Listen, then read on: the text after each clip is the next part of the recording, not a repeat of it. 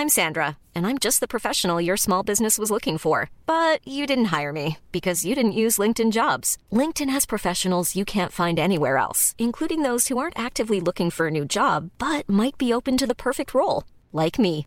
In a given month, over 70% of LinkedIn users don't visit other leading job sites. So if you're not looking on LinkedIn, you'll miss out on great candidates like Sandra. Start hiring professionals like a professional. Post your free job on linkedin.com/people today.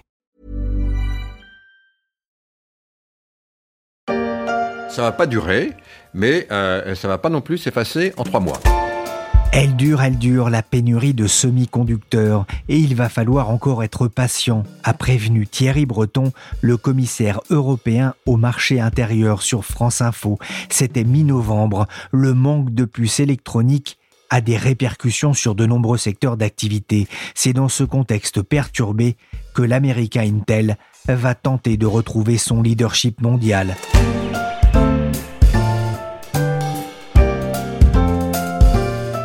Je suis Pierrick Fay, vous écoutez La Story, le podcast d'actualité des échos. On va s'intéresser aujourd'hui avec Benoît Georges au renouveau d'Intel face à la concurrence des Asiatiques. Here, in the world's most advanced manufacturing environment, Intel technicians are making Pentium processors.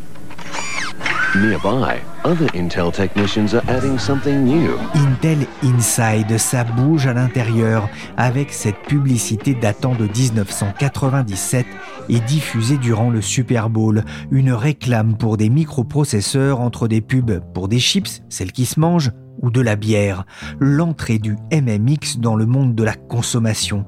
Cette année-là, il s'était vendu 82 millions de PC dans le monde contre 458 millions en 2020.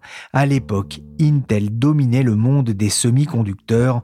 25 ans plus tard, le groupe américain a perdu de sa superbe. Saura-t-il la retrouver ou se prépare-t-il à un destin à la Nokia, l'ex-star des téléphones portables Benoît Georges, journaliste aux échos, s'est penché sur la révolution qui attend Intel. We are Intel. Sponsors of tomorrow. Bonjour Benoît Georges. Bonjour Pierrick. Vous êtes journaliste aux échos installé hein, depuis quelques années maintenant aux États-Unis. Vous connaissez bien le monde des nouvelles technologies. L'histoire d'Intel démarre à la fin des années 60. J'ai presque envie de dire comme une évidence dans la Silicon Valley. En fait, on peut presque dire que c'est la Silicon Valley qui a démarré avec Intel. Je vous explique. L'entreprise a été fondée en 1968 par deux pionniers des semi-conducteurs, Gordon Moore et Robert Noyce. Les deux hommes s'étaient rencontrés en Californie 12 ans auparavant en travaillant pour William Shockley. William Shockley, c'est un des inventeurs du transistor. Et l'industrie de l'électronique est née en Californie à cause de ce William Shockley. Au départ, il travaillait sur la côte est des États-Unis, plus précisément au laboratoire Bell, près de New York. Mais après avoir obtenu le prix Nobel de physique en 1956 pour avoir inventé le transistor, il avait choisi de monter une entreprise de semi-conducteurs à Palo Alto, sur la côte ouest, parce qu'il voulait se rapprocher de sa maman.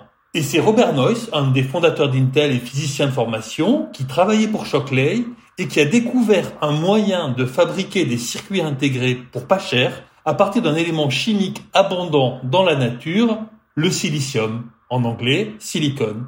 Et c'est de là qu'est venu le nom de Silicon Valley. Benoît, vous parlez de Gordon Moore. C'est un nom qui parle dans l'informatique? Ah oui, alors Gordon Moore, il est connu, c'est le cofondateur. Donc les deux gars qui ont vraiment créé Intel, c'est Gordon Moore et Robert Noyce.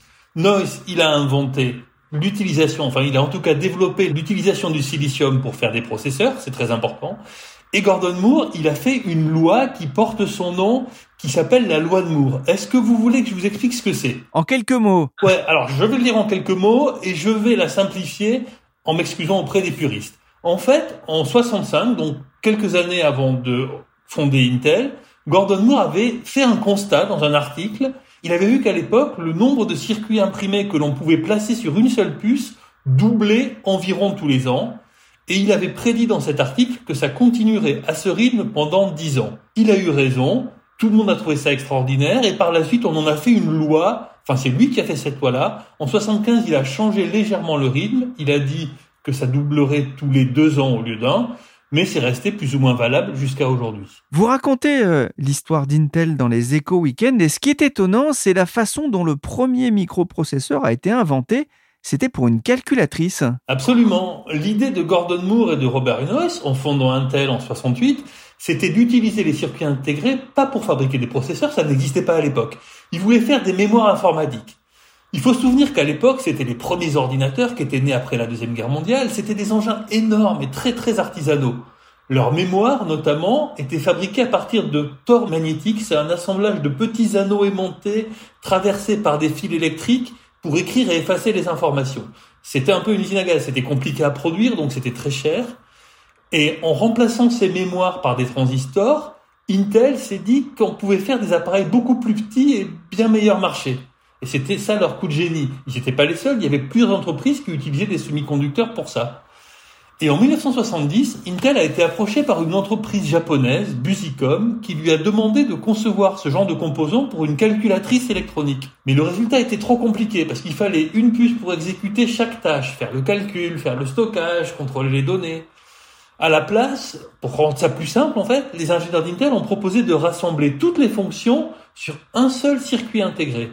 C'est comme ça qu'ils ont mis au point le tout premier microprocesseur vendu dans le commerce qui s'appelait l'Intel 4004. C'était il y a tout juste 50 ans. La première apparition de ce processeur, c'est dans une publicité dans un magazine d'électronique américain et c'était le 15 novembre 1971.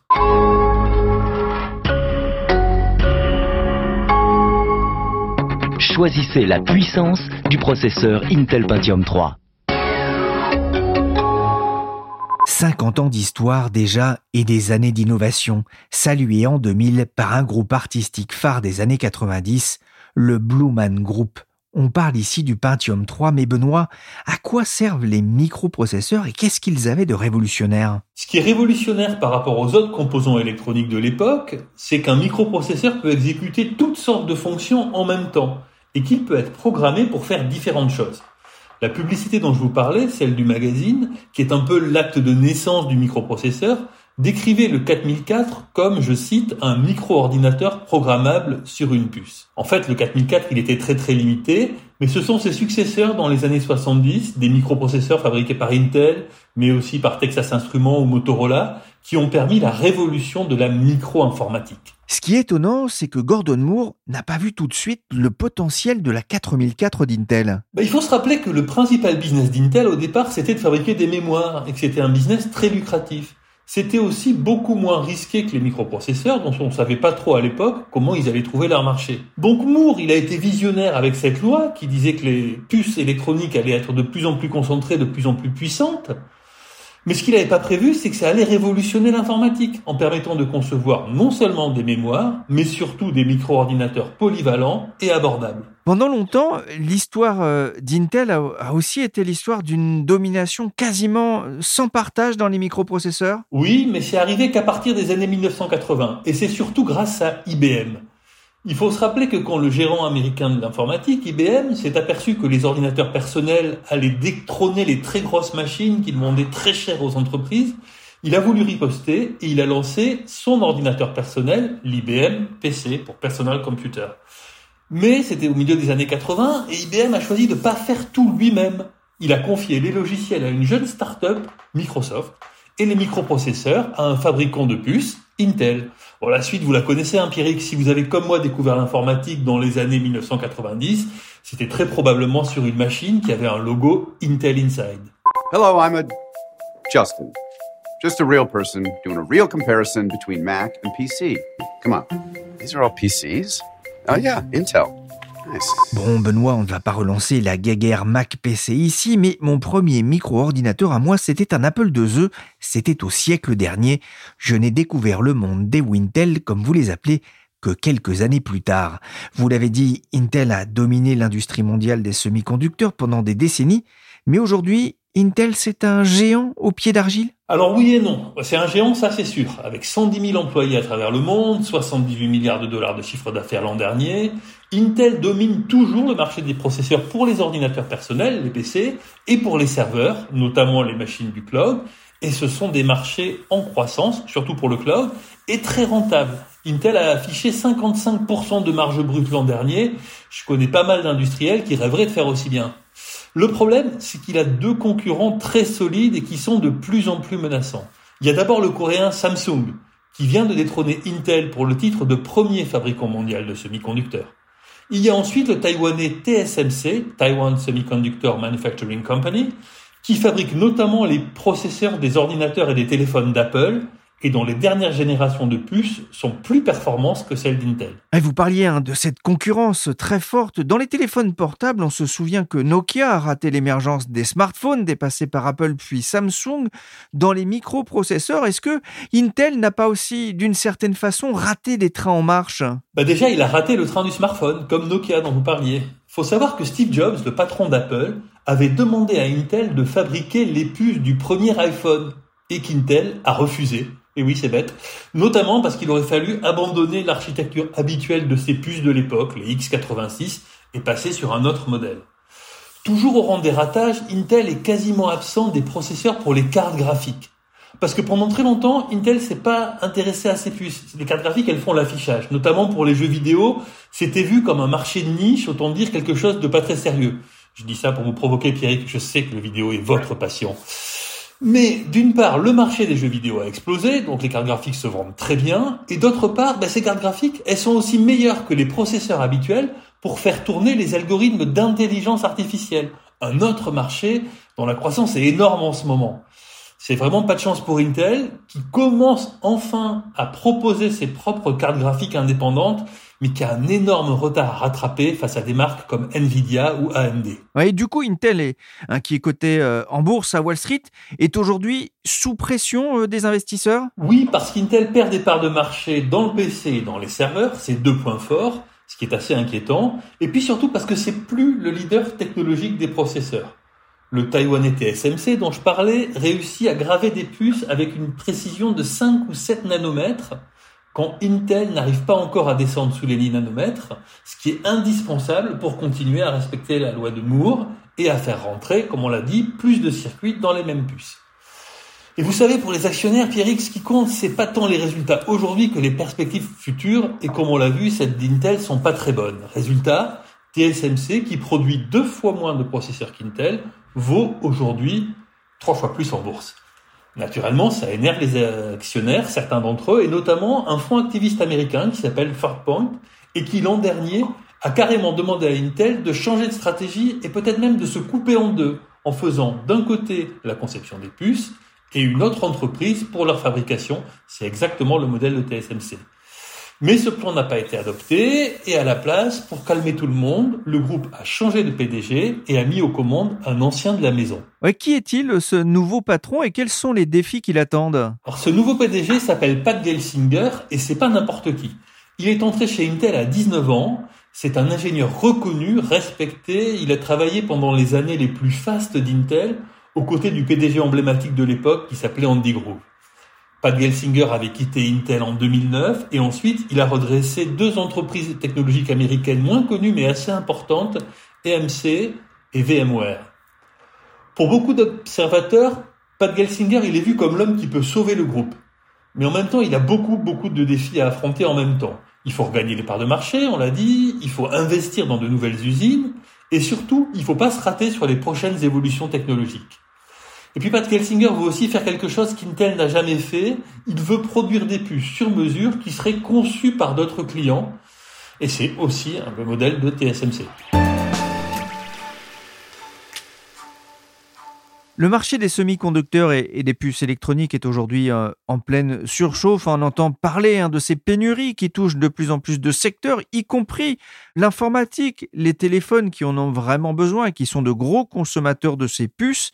Il va falloir investir beaucoup pour Intel. J'ai envie de dire a quelque chose malheur et bon. Oui, disons que la pénurie de semi-conducteurs est un bon argument pour investir dans des usines. Intel a pas mal de cash pour le faire, mais en plus, ça peut lui permettre d'obtenir des subventions de la part des gouvernements occidentaux. Car cette crise des semi-conducteurs, eh bien, elle a fait l'effet d'un électrochoc. Les États-Unis et l'Europe ont enfin compris que cette industrie était vitale pour l'ensemble de l'économie. Aujourd'hui, vous le disiez, les puces électroniques sont partout, elles sont dans les téléphones, dans les ordinateurs, mais elles sont aussi dans les appareils électroménagers, dans les téléviseurs et beaucoup dans les automobiles. Et quand les puces manquent, comme c'est le cas depuis un an, ce sont des centaines d'usines pour fabriquer toutes sortes de choses qui se retrouvent à l'arrêt. Or, 80% des puces sont fabriquées aujourd'hui en Asie. Elles sont donc très dépendantes des chaînes logistiques que le Covid a perturbées.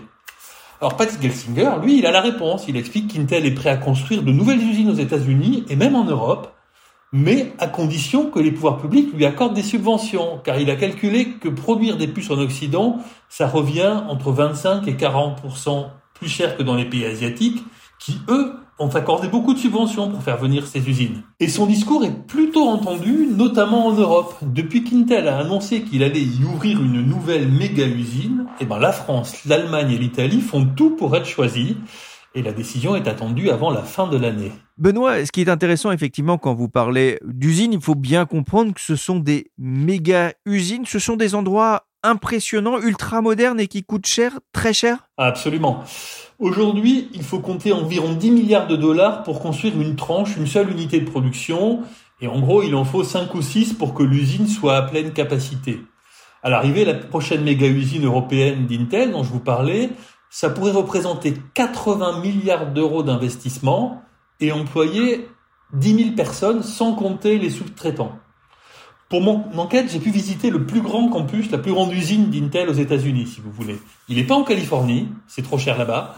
Il est construit un peu plus au nord, près de Portland, dans l'Oregon. Près de 22 000 personnes y travaillent et un tout nouveau bâtiment qui va démarrer sa production dans quelques semaines le nouveau bâtiment, il mesure 6 étages avec une surface de 100 000 mètres carrés. À l'intérieur, les puces sont produites dans de grandes salles blanches dont l'air doit être absolument pur. Pour entrer, il faut enfiler une combinaison intégrale, dépoussiérer son équipement. Même le bloc-notes que j'ai utilisé était fait d'un papier spécial. Pas question qu'un brin de cellulose, une poussière ou un cil viennent contaminer les galettes de silicium qui circulent automatiquement avec des rails d'une machine à une autre. Mais le plus impressionnant dans cette grande cathédrale robotisée, c'est sans doute le prix des machines. Pour les dernières et les plus sophistiquées d'entre elles, ça peut atteindre 150 millions de dollars pièce, soit le prix d'un Boeing 737. Ouais, vous l'avez dit, hein, la concurrence est forte euh, entre Intel, euh, AMD qui a gagné des parts de marché dans les PC euh, récemment, Samsung ou encore TSMC. Sur quelle technologie va, se jouer la, la, prochaine bataille? À long terme, il va falloir inventer de nouvelles puces radicalement différentes. L'informatique quantique, vous en avez sûrement entendu parler, elle est à la mode, ça va peut-être tout changer et elle va nécessiter des processeurs très différents de ceux que l'on fabrique depuis 50 ans. Il ne s'agira plus seulement de faire circuler des électrons à l'intérieur des puces, mais de contrôler les propriétés quantiques de ces électrons. Autant vous dire que c'est très compliqué. Les premiers prototypes existent. Intel fabrique des puces quantiques dans l'Oréon et c'est pas le seul. IBM ou Google y travaillent aussi mais il faudra sans doute une dizaine d'années au moins pour que ces puces quantiques soient utilisées à grande échelle. Une autre piste, c'est ce qu'on appelle des puces neuromorphiques, des puces qui s'inspireraient du cerveau humain. Le cerveau humain, il a des neurones qui sont capables d'échanger en permanence des informations à très grande vitesse, un peu dans tous les sens. En s'en inspirant, on peut construire des puces neuromorphiques. Là aussi, Intel commence à y travailler. On peut en voir une en couverture des, des éco-weekends récemment. Mais là aussi, c'est encore des prototypes, on est en phase de recherche. Et en attendant, la vraie bataille, elle va se jouer sur la finesse de gravure. J'en parlais un peu tout à l'heure avec l'histoire des nanomètres.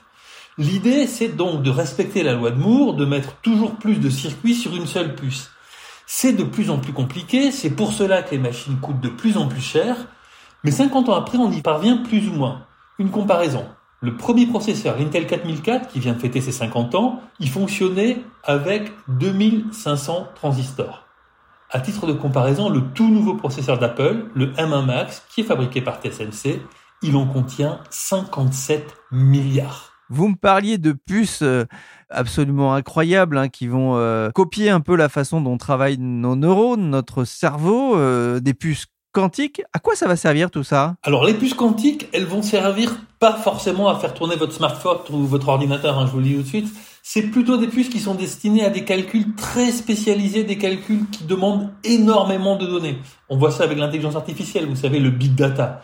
Aujourd'hui, les puces actuelles, elles y arrivent, mais il en faut beaucoup, ça prend beaucoup d'énergie, c'est compliqué, ça ne peut se faire que dans le cloud. L'idée, c'est que demain, les puces quantiques, parce qu'elles peuvent traiter plusieurs informations et plusieurs états d'une particule en même temps, elles peuvent arriver à résoudre tous ces grands problèmes avec des facteurs multiples. Ça va être intéressant, par exemple, on imagine, pour les calculs financiers ou pour simuler le vivant, pour faire des découvertes, par exemple en biologie.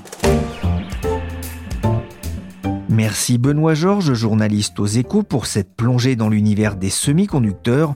On suivra bien sûr avec attention dans les échos la bataille pour l'installation de la future méga-usine d'Intel en Europe. En juin dernier, Emmanuel Macron avait reçu Pat Gelsinger. La bataille se jouera entre la France, l'Italie et l'Allemagne. L'usine nécessite un espace vierge de 364 hectares, soit l'équivalent de 60 stades de France. La story s'est terminée pour aujourd'hui. Cette émission a été réalisée par Willy Gann, chargé de production et d'édition Michel Varnet. Vous pouvez nous suivre sur toutes les plateformes de téléchargement et de streaming de podcasts. N'hésitez pas à vous abonner pour ne manquer aucun épisode.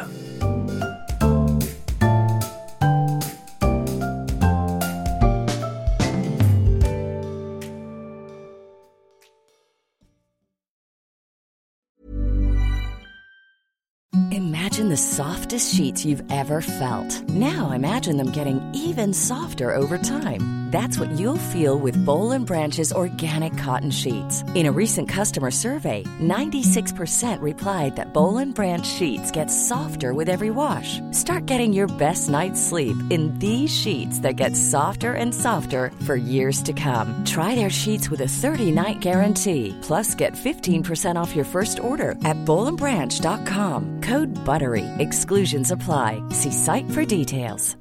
Hi, I'm Daniel, founder of Pretty Litter. Did you know cats tend to hide symptoms of sickness and pain? I learned this the hard way after losing my cat, Gingy. So I created Pretty Litter, a health monitoring litter that helps detect early signs of illness by changing colors, saving you money and potentially your cat's life. Pretty Litter is veterinarian developed, and it's the easiest way to keep tabs on your fur baby's health right at home. Go to prettylitter.com and use code ACAST for 20% off your first order and a free cat toy. Terms and conditions apply. See site for details.